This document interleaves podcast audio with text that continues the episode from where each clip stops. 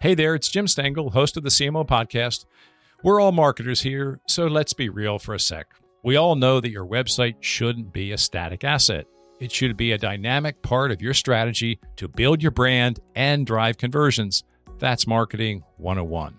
But 54% of marketing leaders say web updates take too long. That's over half of you listening right now. And that's where Webflow comes in. Their visual first platform allows you to build, launch, and optimize web pages fast.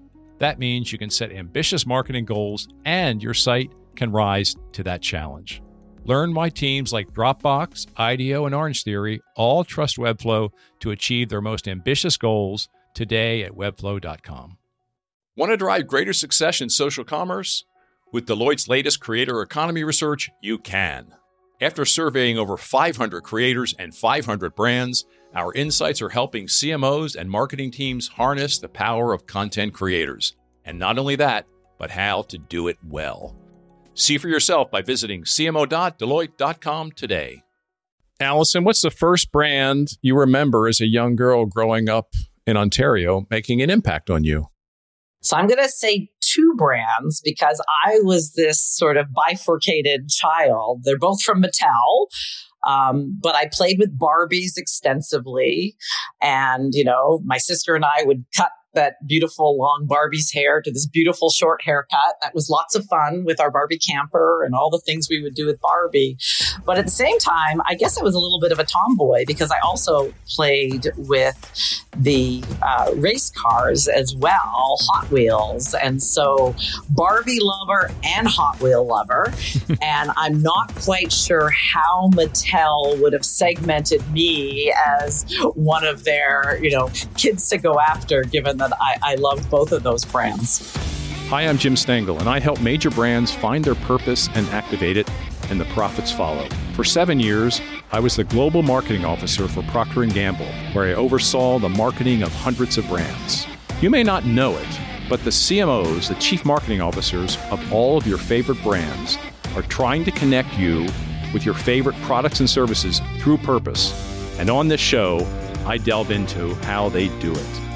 Today is the first of three episodes inspired by the 2023 Marketing Leadership Summit at the Kellogg School at Northwestern. The summit is an annual gathering organized by Kellogg faculty with executives from Egon Zehnder and McKinsey. I help design and participate in the annual gathering. Our first of the three episodes is a goodie. My guests today are Alison Lewis, the Chief Growth Officer of Kimberly Clark, and Pree Rao, who leads Egon Zehnder's global marketing and sales practice. Egon Zehnder is, of course, a leading leadership advisory firm, which includes executive search.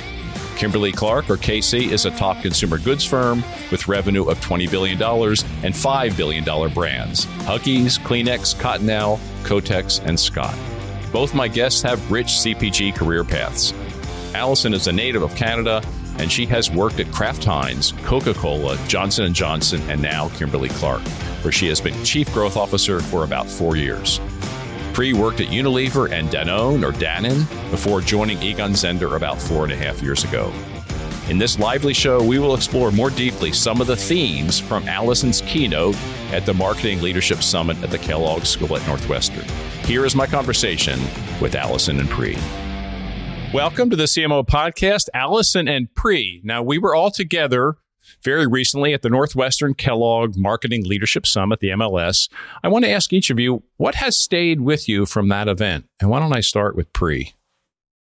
Thanks, Jim, for the question, and it's, it's great to be here. Uh, it's actually, Alison, something that, that you said, which is that we're in this age of authentic leadership. To me, um, that rings very, very true. And it's also, for me, I think, just a, a symbol of what's been one of the positive things, I think, of all the negative things that we've been through these last few years. But just a silver lining of the pandemic is a lot more authenticity, transparency, and vulnerability. Alison, how about yourself? I know you participated most of the day in addition to your keynote. Was there a person, a saying, an event, a quote, an engagement that stayed with you? I think it was just the overall interest in resilient and mm. authentic, authentic leadership. I feel like that's something that people want to hear voiced because I think the last three years has really told all of us the importance of how difficult it is to navigate in this VUCA world and, and how we all need to shift, evolve, change. And so I was amazed at how engaged everyone was throughout the entire session and really curious, wanting to be better leaders and recognize what it took to get there. So that's really stuck with me just because it felt like a bit of a movement Pree. I felt like you guys unleashed something that has some real power. I want to talk a bit about Alison's keynote, which I think had a couple really rich and terrific themes in it. And I want to explore those themes with both of you. And the first one is this area of growth mindset. And one of the themes of the conference, of course, was resilient leadership. We've already talked about that. And Alison, you talked about how important it was for you to learn how to operate in a growth mindset. So I'd like you to share a little bit more deeply what does that look like for you?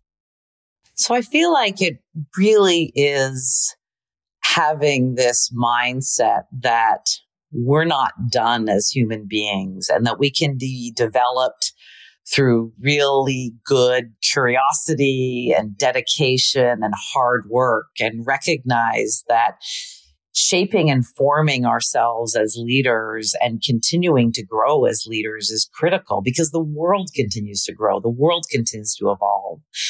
And so I've learned sort of through my career that instead of being discouraged by criticism, use it as a moment to be energized and motivated to sort of improve your skills. And I guess I've come to that because if I look back at my history of my career, um, the importance of influence in any organization. So maybe it started with Coca Cola, where you're working in a franchise system.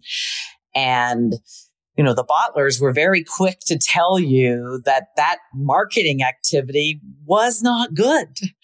And you had to be able to take that feedback and really use it as not a demotivator, but to dig in and say, why isn't it good? How could we make it better? And when you took that sort of approach of asking questions back, tons of insights would come to you and that allowed you to be better. And then, as you know, Jim, as you go into a global CMO or chief brand officer or chief growth officer role, uh, like I have for my last two roles, the reality is that you have to influence. You have to get people to really see a future in a different way and want to rally towards that future. And, you know, often you'll get pushback on that a little bit because I think, you know, the role of influencing in any matrix comes down to concerns that people have on either control or cost. Yep. And so you have to get through that barrier and really paint that picture of that better world, but also listen to, you know, their concerns, listen to the constraints that they have and really problem solve through that. And I've just found a mindset of, continuous evolution and continuous growth allows you to really break through some of the barriers and and to get the business to a better place overall which is which is a win-win place Pree, there's a lot to think about in what Alison just said, but one thing I'd like you to reflect on for us is you do a lot of counseling with C suite. And this area of being taking criticism and making it productive and and welcoming it. And I just think for myself and a lot of people I know, it's hard because you naturally get sort of defensive. So Pree, what's some wisdom you can share with our listeners about having the attitude Alison has and putting it into practice? Certainly, Jim. I think there's there's a couple things uh, when we are assessing someone for a role.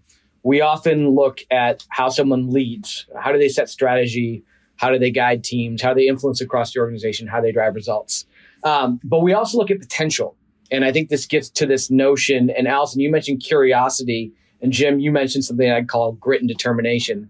Those two elements in particular are what allow someone to transform and transcend if you're not curious enough to transform yourself, how can you transform an organization?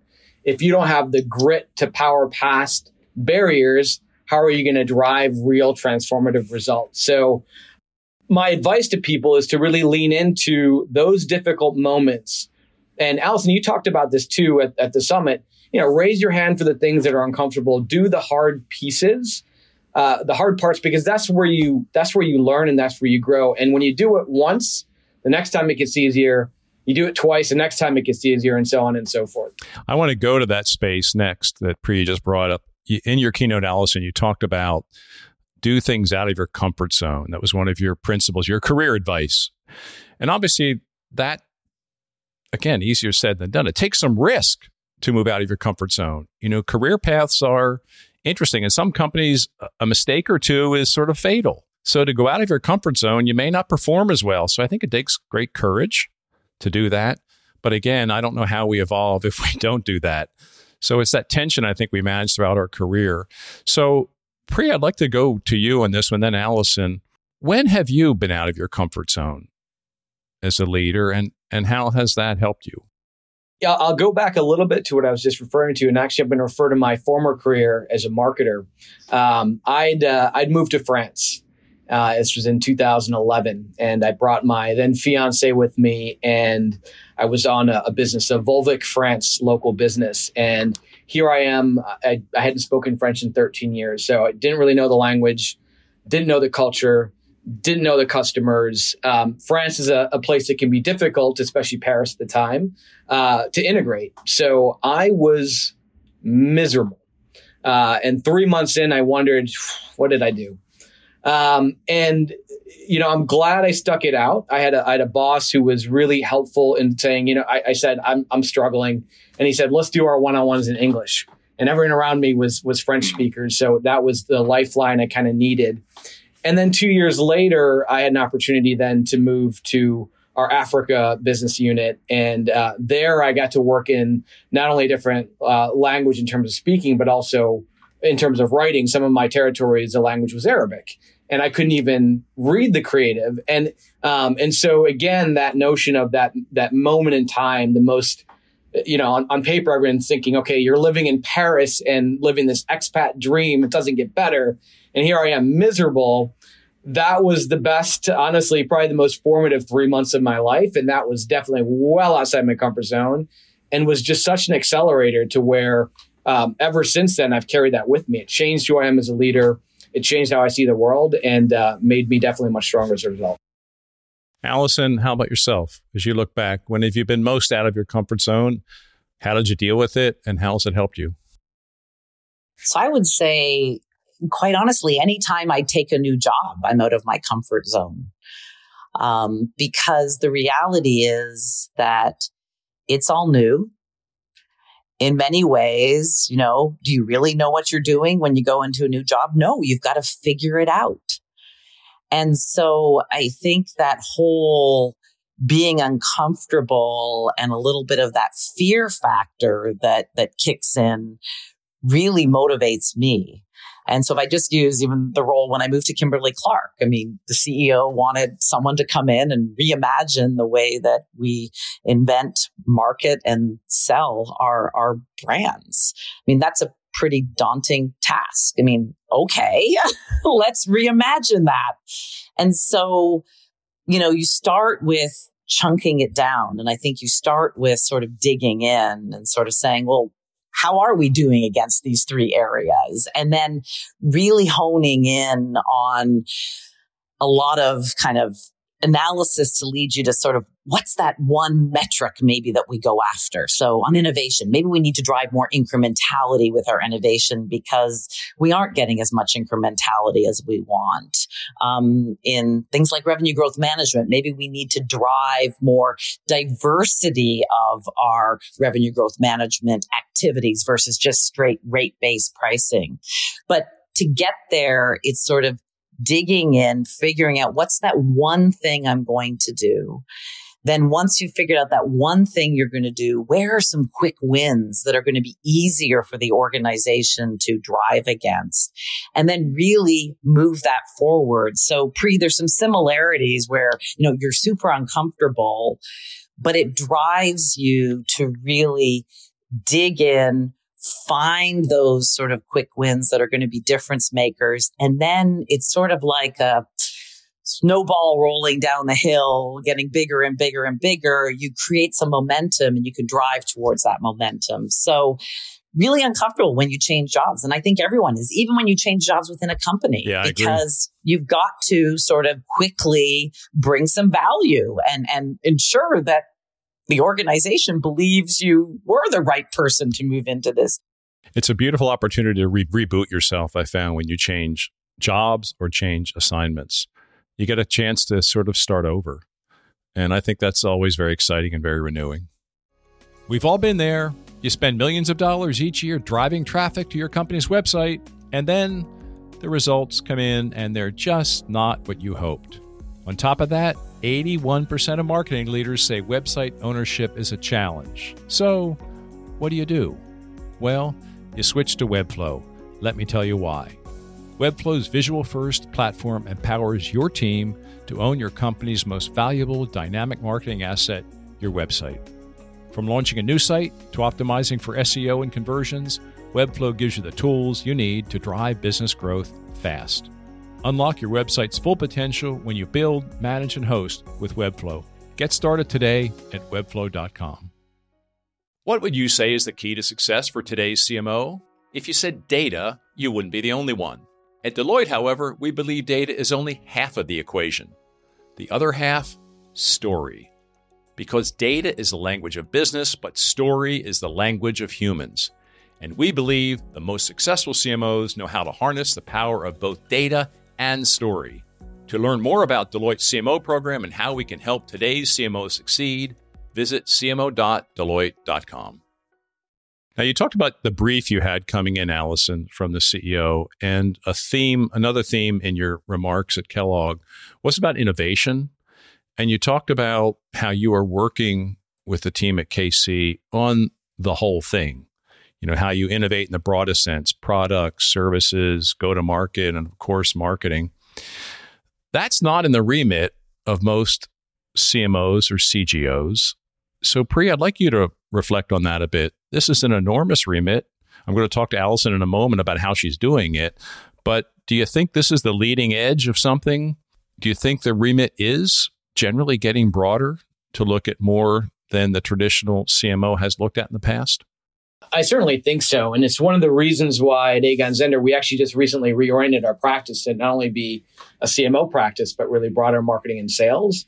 And, you know, traditionally you have functions that are both aligned to driving top line, but have operated in a bit of a, a clash mentality to mm-hmm. where now, if you really want to unlock, especially in a world where you're fighting over a point or two of growth in many cases, you need that to come together synergistically and you need to have a holistic view. So whether you call it marketing or you call it something else, I think is a um, semantic debate. But at the end of the day, you do need someone who's really driving top line. Often that person's coming from a marketing background originally, but if you just look at things with a marketing mentality, uh, it's pretty myopic versus really the, the objective you're trying to first and foremost is drive the top line, more broadly speaking.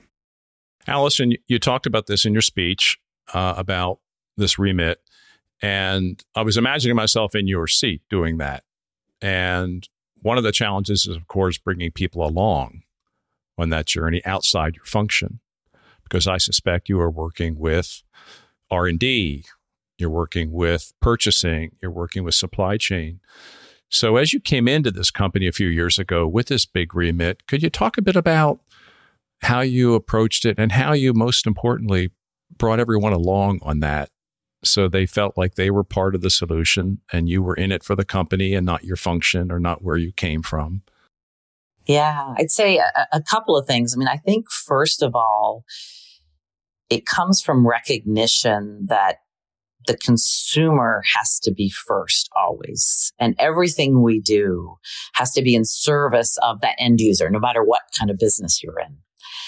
And I think that's what this chief growth officer, chief marketing officer, chief commercial officer, whatever you want to call it, can really hold a flag on, which is that consumer is who we have to win with. And we all should be gunning towards doing that to the best of our abilities. So I think that's one piece. The second piece I would say that I've learned is co-creation in bringing these sort of diverse groups together is super powerful. And what do I mean by co-creation? Well, let's identify sort of the problem we want to solve. So if the problem we want to solve is we want to drive towards more incrementality in our innovation, let's bring all these diverse groups together and really talk about, you know, where are we today? What innovations are driving incrementality, what aren't driving incrementality, why behind both of those, and really unpack that. Or when it comes to digital transformation, it's the same thing. We've really pushed to be much more digital, moving our paid media to digital, but also pushing to get our earned, shared, and owned.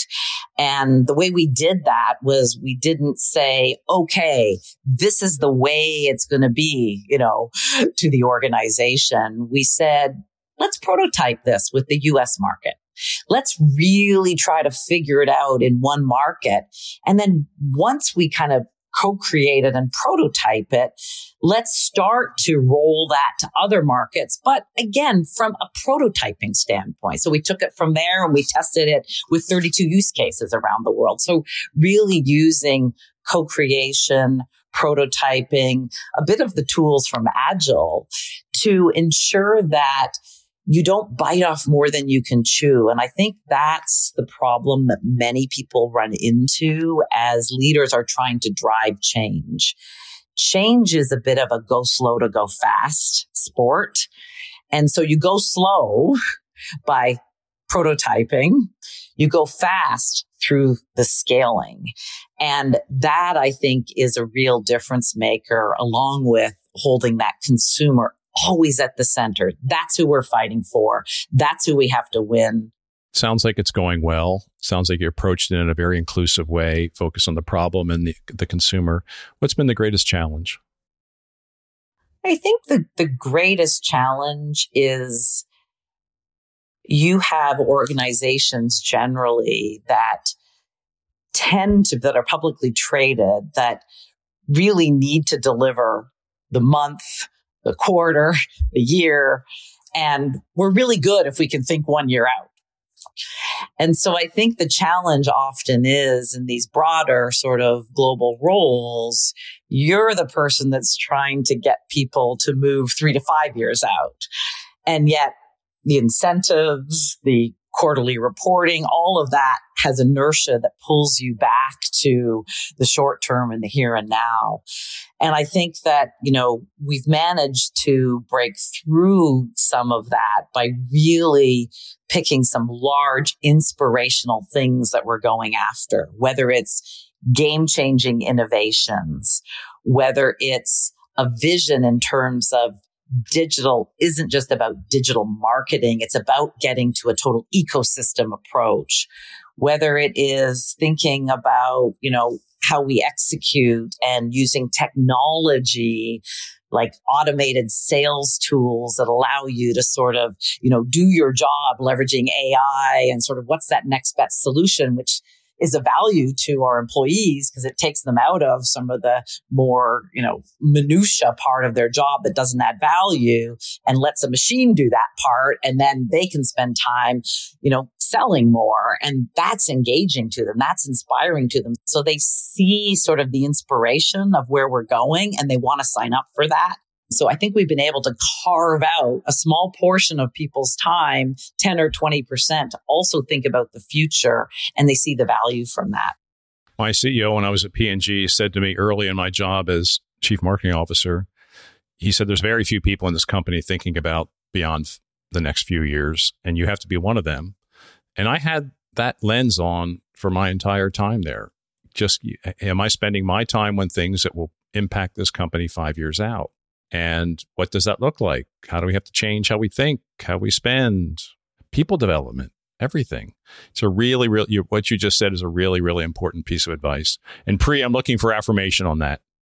Yeah, it's interesting. I, I, sense almost a couple echoes here, and I think about and you know, Alison, you were talking earlier about what you've learned in, in, in moving roles, and you know, you have this dynamic of performing versus transforming, and I think that's especially true of a new hire uh, where anytime you change companies, you have about 90 days.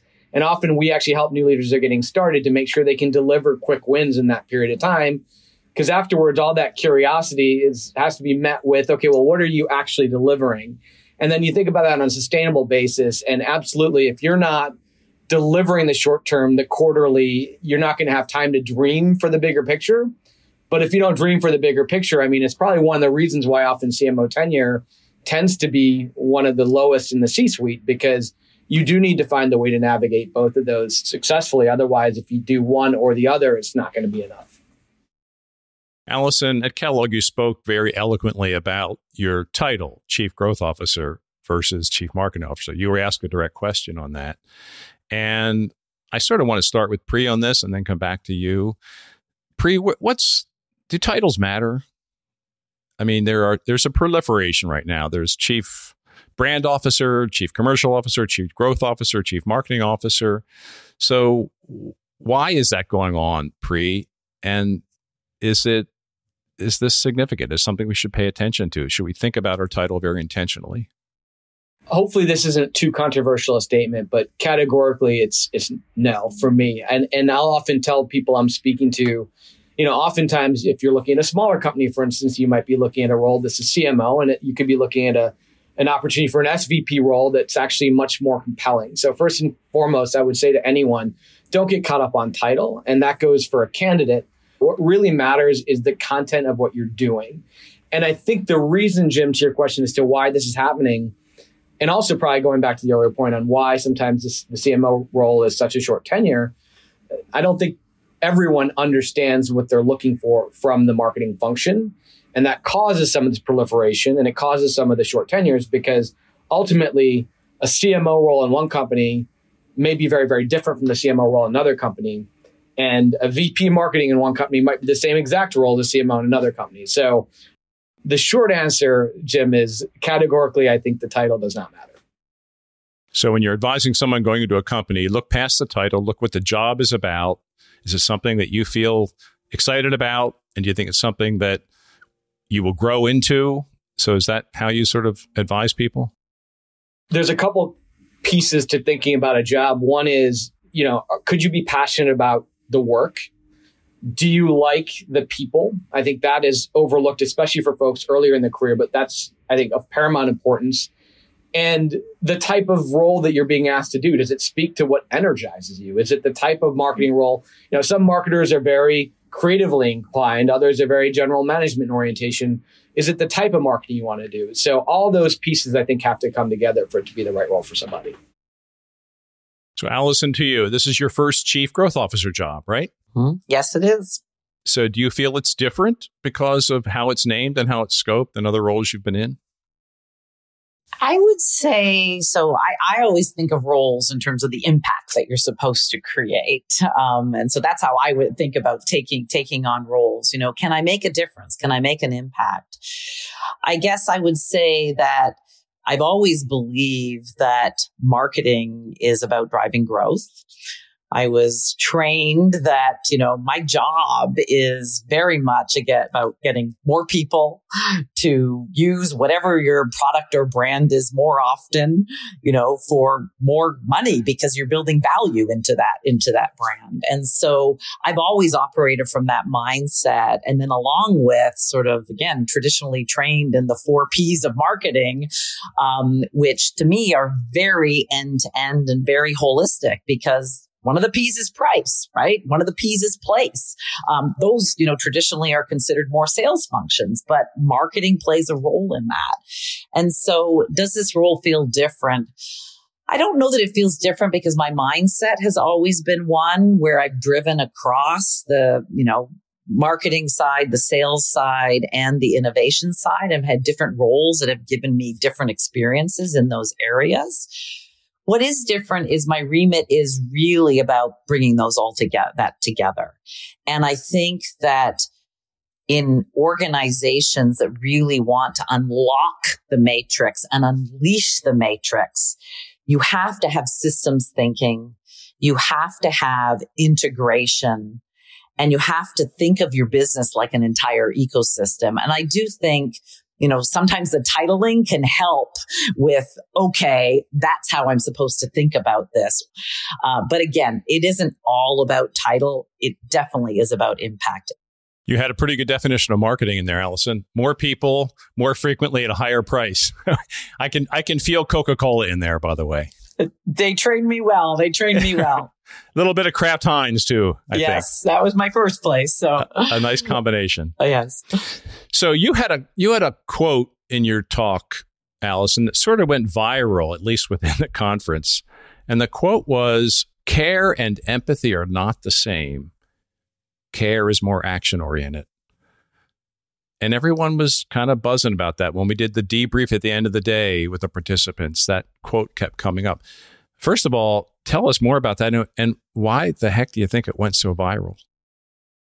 I think because when you reframe people's thinking, it lifts them up and makes them reevaluate some of the things that they're doing. That to me is an important part as leaders that of what we need to do every day. How do you sort of shift that thinking? How do you get people to reevaluate what they may be doing? And I think this idea of care is not as action oriented, empathy is not as action oriented as care really resonates also linking back to the beginning part of our conversation where we need to be in an environment where we need to be more present for our employees. We need to be in an environment where employees are demanding more authentic leadership. And I think that doesn't mean that you're just being empathetic all the time. It also means that you're caring in an active way by addressing their concerns by doing something. It's beautifully said. Now we have this little show with Egon Zehnder on it along with you, Alison. And so we have to talk career path. Okay. So I want right. to spend a few moments doing that. Alison, you worked with four of the most respected companies in the world, right? Kraft Heinz, Coke, as we talked about Johnson and Johnson, and now KC, all more than 100 years old, all market leaders, all great leadership development companies or academy companies, I think we call them. And Pree, you're not so bad yourself, right? You have Unilever, Danone, and now Egon Zehnder. So I'd like you both to reflect on your careers for a moment and talk about maybe one experience in these great careers you both had that has been most developmental for you, most stretching, most important in your evolution as a leader. I can think about myself, you know, first time I got promoted to general manager, moved out of my country, moved into a different job, different country, different language, different business model. Everything was turned on its head. And I, I, learned skills there and I learned to lead in a very different way, which I carried forward. So I'd like both of you to reflect on that in your careers. Sure. So I think I talked at the uh, Kellogg event about taking risks and zigzagging your career and doing those things that, you know, maybe no one else wants to do or are the toughest jobs. And I, I will always go back to the craziest job I ever took was uh, at Coca Cola, where um, the leadership wanted me to take on a heavy operating role to prove that I had sort of the operating stripes. And so I was asked to lead the franchise management and leadership organization. So that's essentially managing at the time. There were 85 bottlers across the United States. It accounted for two thirds of our business. Um, and, you know, it was a, a role that quite honestly, I'd always watched the individuals in that role. And in the back of my head, I'd always said, Oh my gosh, that has to be the toughest role in the company. How do you possibly align 85 bottlers from, you know, Fortune 500 companies down oh, to, oh, yeah. you know, a very, very, very small territory. And so here I was being asked to do this role and I was a marketer.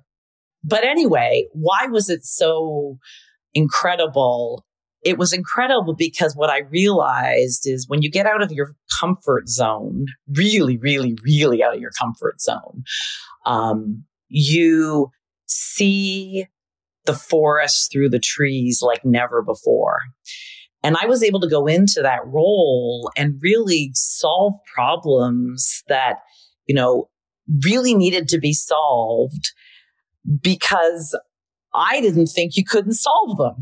Whereas people that had been around longer were like, oh my gosh, that problem will never be solved. We've tried this and we've tried this and we've tried this. And I went in with this very naive mindset oh, we can change, you know, the pricing, the incentive structures of the bottler. We can change how we do, how we do pricing. Um, and, and, you know, many of those things are still in place today that we were able to drive change against. And many of these bottlers became very good friends. And, you know, I remember going into their territories and big hugs, you know, inviting me to their, their very special events with their family and their friends. And it was just an incredible experience, not only because what we were able to do, but because of the relationships and the partnerships that existed. And those bottlers make you better every single day. You know, as you can probably tell throughout this conversation, I like to be stretched. I like to be made better. And I like people that push me against that. What skill did you lean on most to make that as as amazing a, a, an experience that you had? Intellectual humility, which I talked about in the yeah. in the uh, conference, um, absolutely, because there was a lot I didn't know, and I certainly couldn't go in, you know, I- expecting to, you know, know it all. And I remember one particular um, situation, there were some company owned bottlers. So the company would acquire bottlers that, you know, we needed to revamp. And this was in Philadelphia. And I went in and met with the, the head of that bottling group. And I was probably four weeks into the job. And he said, So what is your role? And I very humbly said, I don't know.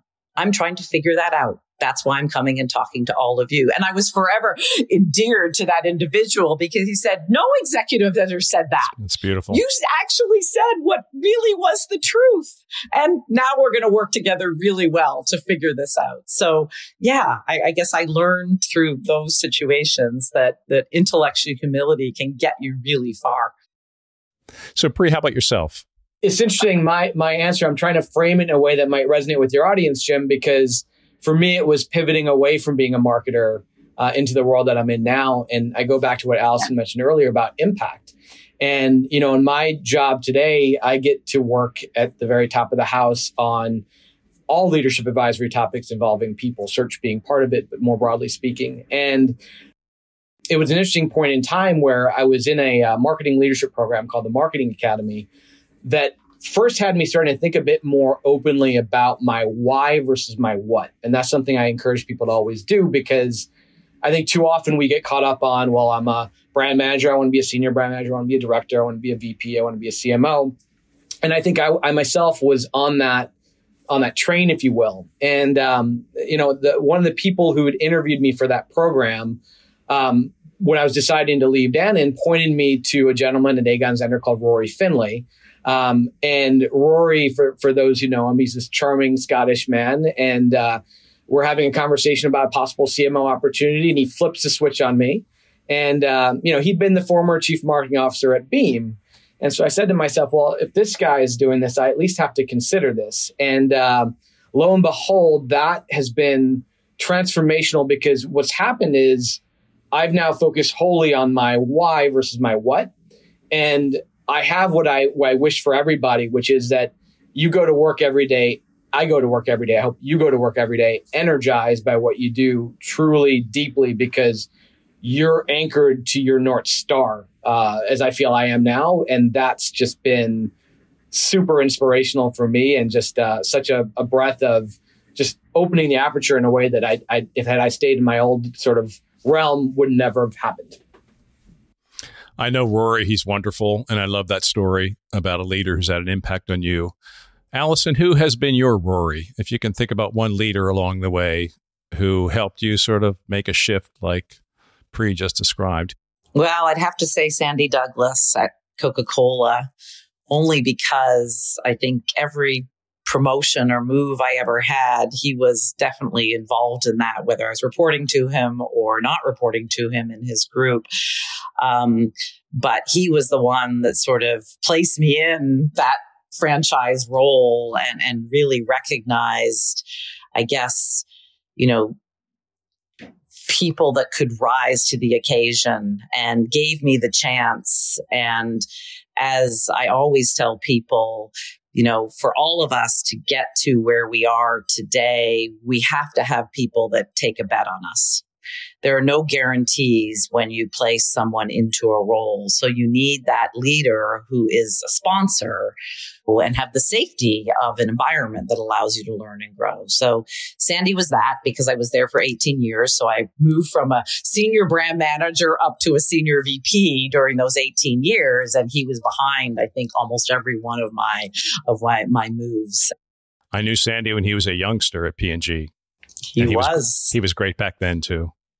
Yeah, and I've seen him since at the Coke job, and we worked on some things together when I was at P&G. He's a wonderful guy.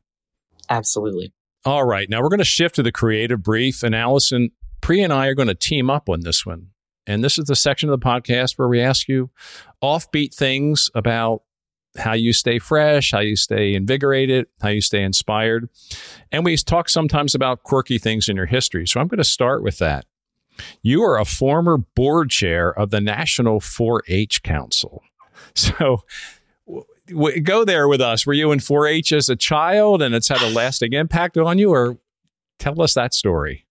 No, I was not in 4-H. I was a, a girl, a brownie and a girl guide. Um, so that I guess is a youth organization like 4-H. But I, I got onto the 4-H board as part of the Coca-Cola company. So Coca-Cola places in their executives onto various not-for-profit boards that you know the company is a, a very large supporter of. And 4-H was something that Coca-Cola supported. So I got in there and. Um, you know, ended up being on that board for 10 years and I was the first female chair of that board.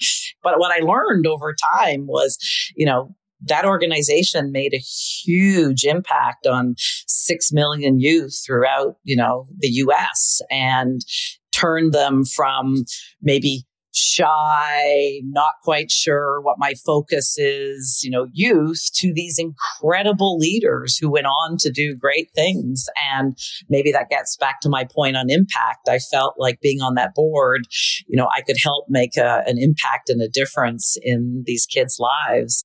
Pree, your turn. So, Alison, you're not everyone may know this, but you're from Canada originally. Um, what part of your heritage do you still bring being Canadian uh, today to, to the job? It's a good one. Oh, that's a really good one. So, um, winter and winter sports. So um, my kids all grew up in the South, but they are incredible skiers because as a family, we probably ski 15 to 20 days a year um, just to keep protecting those Canadian roots.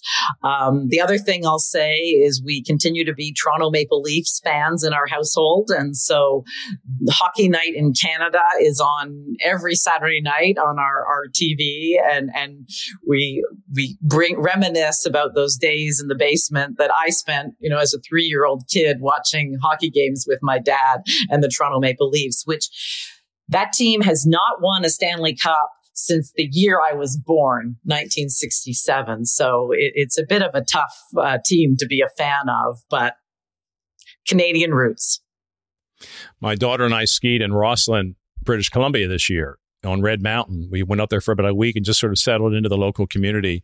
And I just loved it. We got a massive snowstorm. We were there, and all the Canadians were just telling me everyone's mood lifts when we get this much snow, which is like the opposite of what happens down here. Where you get snow and everyone's complaining. Up there, it's snowing and everyone's so happy and they're out and about. It's that good old Canadian spirit. Oh, it's wonderful. All right, my turn. Alison, what's the first brand you remember as a young girl growing up in Ontario making an impact on you? So I'm going to say two brands because I was this sort of bifurcated child. They're both from Mattel. Um, but I played with Barbies extensively. And, you know, my sister and I would cut that beautiful long Barbie's hair to this beautiful short haircut. That was lots of fun with our Barbie camper and all the things we would do with Barbie. But at the same time, I guess I was a little bit of a tomboy because I also played with the uh, race cars as well, Hot Wheels. And so Barbie lover and Hot Wheel lover.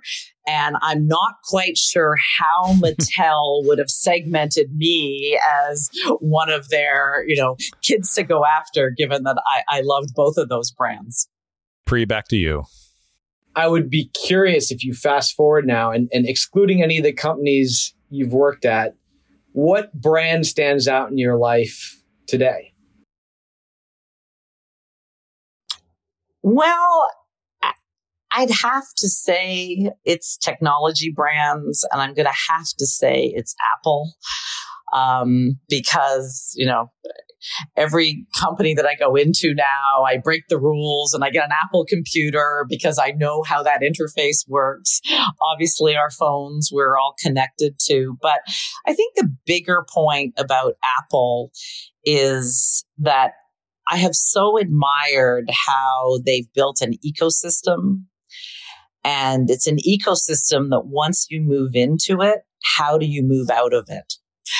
And, you know, that's something that, you know, as I continue on my career, I really want to figure out how we can do that for fast moving consumer goods. So that's a big intellectual challenge that I'm trying to sort through, which is why I say I admire that brand and that company.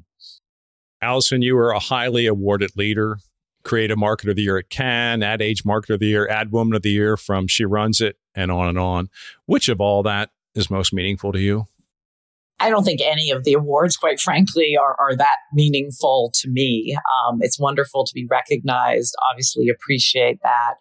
But those of you that know me well know I am an extremely humble leader. And um, what really that is all about is being recognized for that because you're making a difference and you're making an impact. I mean, I really believe strongly that any role that we're all in, it, it's, it's about delivering. It's about making sure that, you know, you leave whatever you touch a little bit shinier than when, you know, you started. And that's what's driven me. And I guess the rewards are just, you know, or the awards are just sort of an outcome of all of that. But the more important thing is the difference that you're making, not only on the business, but the difference that you're making on people in how you lead them, how you make them better leaders. Um, because ultimately that's the greatest legacy we can all leave. You know, our, our theme, not at this year's summit, but the last one was about seeing around the corner. And uh, an exact quote I've heard said about you is you're someone, Alison, who knows how to see around the corner. So when you think about uh, perhaps one thing that uh, the audience here should have in mind about what may be coming in this VUCA world that we've been speaking of, uh, what would that be? I believe that brand building and the brand management structures that we all grew up with and that you know P&G sort of in, invented um, and pioneered um, are going away. I think the speed with which we have to operate, I think the way we get insights today, I think the way that we connect with consumers, communicate with consumers needs to really do a 180. And the only way you're going to get there is through more agile teams and pods that really are different than how we've gotten to managing the business in the past. So I think that's the thing that we have to think about, which is what is the organizational construct that's going to unlock and allow us to operate in this VUCA world. Um, and I guess tying it back to our conversation a few weeks ago, I think that's going to take, you know, a lot more authentic leadership, resilient leadership, and an ability to always operate with that growth mindset and intellectual humility. Okay, Alison, we've been directing the questions at you and you've answered them beautifully. I'll give you the opportunity to ask Pree or myself any question to close us out. Oh gosh. Okay. Well, I'll ask you, Jim. Um, what was your biggest takeaway from the summit that we held? You were there, you were listening, you were participating. I'm curious as to what stuck with you. I saw so many amazing female leaders, women of color at that conference who I just found smart, funny, strategic, and makes me very hopeful about our future. And one or two of them I'm going to have on the show. They just blew me away, as you did, but very hopeful about how our leadership is evolving with the help of people like yourself, Alison, and your organization, Pree. So that was my takeaway. That's what I came home and talked about with my wife. I love that, Jim. You you you see because you've been in this industry, I think, thirty five years, yeah, and, right. and you've seen sort of the evolution, and it's great to hear that you're more inspired than than ever. So, Pree, for you, I guess I'm going to ask because you're in an industry that people are always curious about. Um, where do you see the world of sort of roles of the future going and um, y- your role in that? Because I think many listeners want to understand sort of how do I see the horizon? How do I see around the corner related to my career and where kind of maybe the industry is going and something I'm not thinking about right now? It's a great question. And I go back a little bit to what I was saying earlier, where I think the best advice I can give is to determine where you're truly energized. Uh, because I don't think anyone has a crystal ball. I think about the evolution over the last decade, even, you know, well, I graduated business school more than a decade ago, but when I graduated business school, CPG, brand management, that was sort of where you wanted to go. Five years later, it was Facebook and Google. And now, obviously, those industries with some of the job cuts, we were talking to students at Kellogg, they're, they're facing challenges recruiting now as well. So, does anyone know where things are going on a sustainable, ongoing basis? I don't think so. I certainly don't. Um, but if you point yourself in the direction of what energizes you, make sure that you're working with people that you enjoy working with. Make sure that you're behind the the purpose of the organization you're joining, the leadership, those pieces I think are the most important uh, and probably the best advice I could give. Love it. Love it. The mission, the culture, the impact is what matters. So great. Alison Pree, this has been so good. I'm so happy the Kellogg, Northwestern, Egon Zehnder, McKinsey conference brought us together for this show. Uh, it was a, a, different format for us, and I just loved it. So thank you both. Very inspiring and very rich in content, and so so helpful for our listeners. So thank you. This is a real gift. Absolutely a pleasure. Yeah, pleasure. Great to be with you, Jim and Pree. Again. That was my conversation with Pree and Alison. Three takeaways from this one for your business brand and life. The first one, we heard a great criteria for a wonderful job and career. Pree and Alison both laid this out, but are you in a career where you feel energized by the opportunity, where you're aligned with the mission of the organization, you really dig the culture, you feel like you're making an impact, and the people there are the ones you want to be around? It was a great lesson in how to think about your career and your next role. Second takeaway when leading change, always go to the customer and consumer and make them the center of your decision making. When I asked Alison how she is leading transformational change at KC across multiple functions, the first thing she said was We always start with the consumer. What problem are we solving? How can we help the consumer have a better experience with our brands? Great advice. And third takeaway, Whenever you're changing a role in a company or changing a job, it's a wonderful time for renewal and recharging. Both of these leaders said that the most significant career experience they have had was when they shifted into a different role and had a chance to renew themselves. So think about that as you change roles or jobs. Are you being intentional enough about your rebooting and your renewal?